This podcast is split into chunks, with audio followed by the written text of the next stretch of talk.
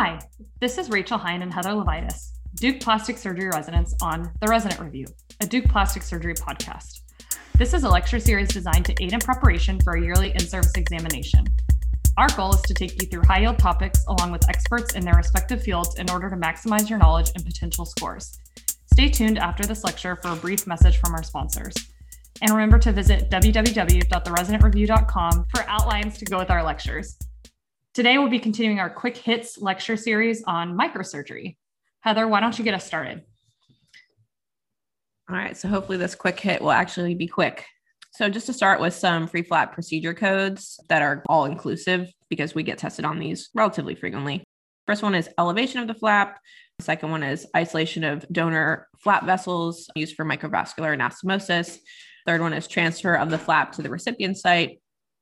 Number four, isolation of the recipient vessels used for microvascular anastomosis. Number five, microvascular anastomosis of one artery. Six, microvascular anastomosis of one or two veins. Seven, inset of the flap in the recipient site. And eight, primary closure of the donor site.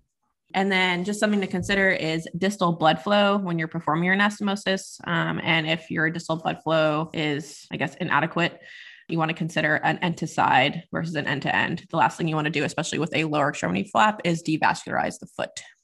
All right, next we'll talk about flap patency. So, skill is the number one determinant for patency rates if you're asked on an exam. Venous couplers have only been shown to decrease the anastomotic time, not patency rates. And couplers can manage vessel size mismatch. However, they are contraindicated in atherosclerosis. Remember, there is no known increased complications with the use of vasopressive medications during flap surgeries, and known risks for thrombosis after free flaps include antithrombin deficiency, antiphospholipid syndrome, factor V Leiden mutation, and perioperative tamoxifen use. Heparin is used intraoperatively to improve patency rates. And Heather, why don't you take us through some medications?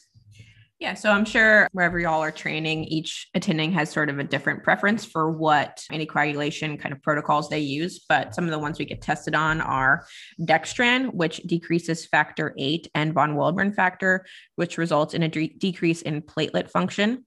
And it also increases the electronegativity of platelets in the endothelium, which prevents platelet aggregation, it modifies the structure of fibrin. It actually increases its susceptibility to degradation. It's a volume expander. Unfortunately, dextran does have some antigenicity, so you want to give a test dose one to two minutes prior to actual an actual infusion. Improved flap survival has actually not been demonstrated, and you can have ARDS from dextran use, so that's something you want to look out for. It can also cause acute renal failure, so you want to avoid the use of dextran in patients with chronic renal insufficiency. And then clinically proven effects of dextran include increased systemic complications.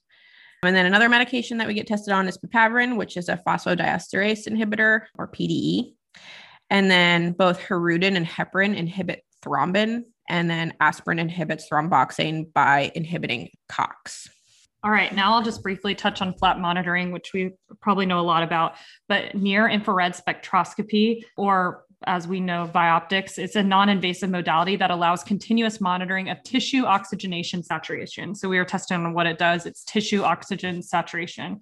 It's the percent of hemoglobin that is oxygenated in the tissues. It does improve flap salvage rates, and that's thought to be due to early recognition of flap failure. And then buried or partially buried free flaps are best monitored by implantable Dopplers, particularly with omental flaps. And then Heather, why don't you take us through some flap salvage techniques? You find yourself in your 2 a.m. take back because that's when they tend to go. You want to make sure you have your circulating staff grab some TPA because you might need it. It's a fibrolytic agent that breaks down clots by activating plasminogen to plasmin. It decreases the rate of fat necrosis, but not flap salvage per se. That's all that's been proven in the literature. And then for venous thrombosis, TPA is successful in reestablishing blood flow if you use it in conjunction with thrombectomy, so like a tiny little Fogarty catheter. You don't want to administer TPA systemically. You're just injecting this, usually intraarterial, into the flap. Earlier reoperation improves flap survival, so it's super important to recognize compromise early.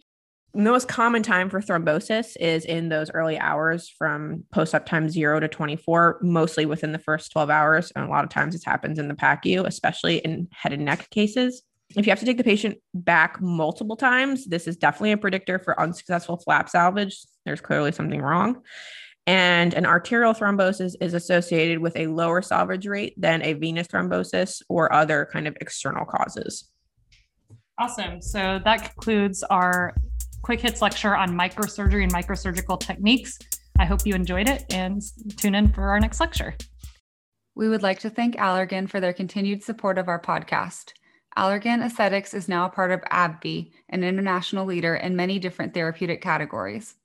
Many of the topics and therapies we discuss on our podcast are provided by Allergan.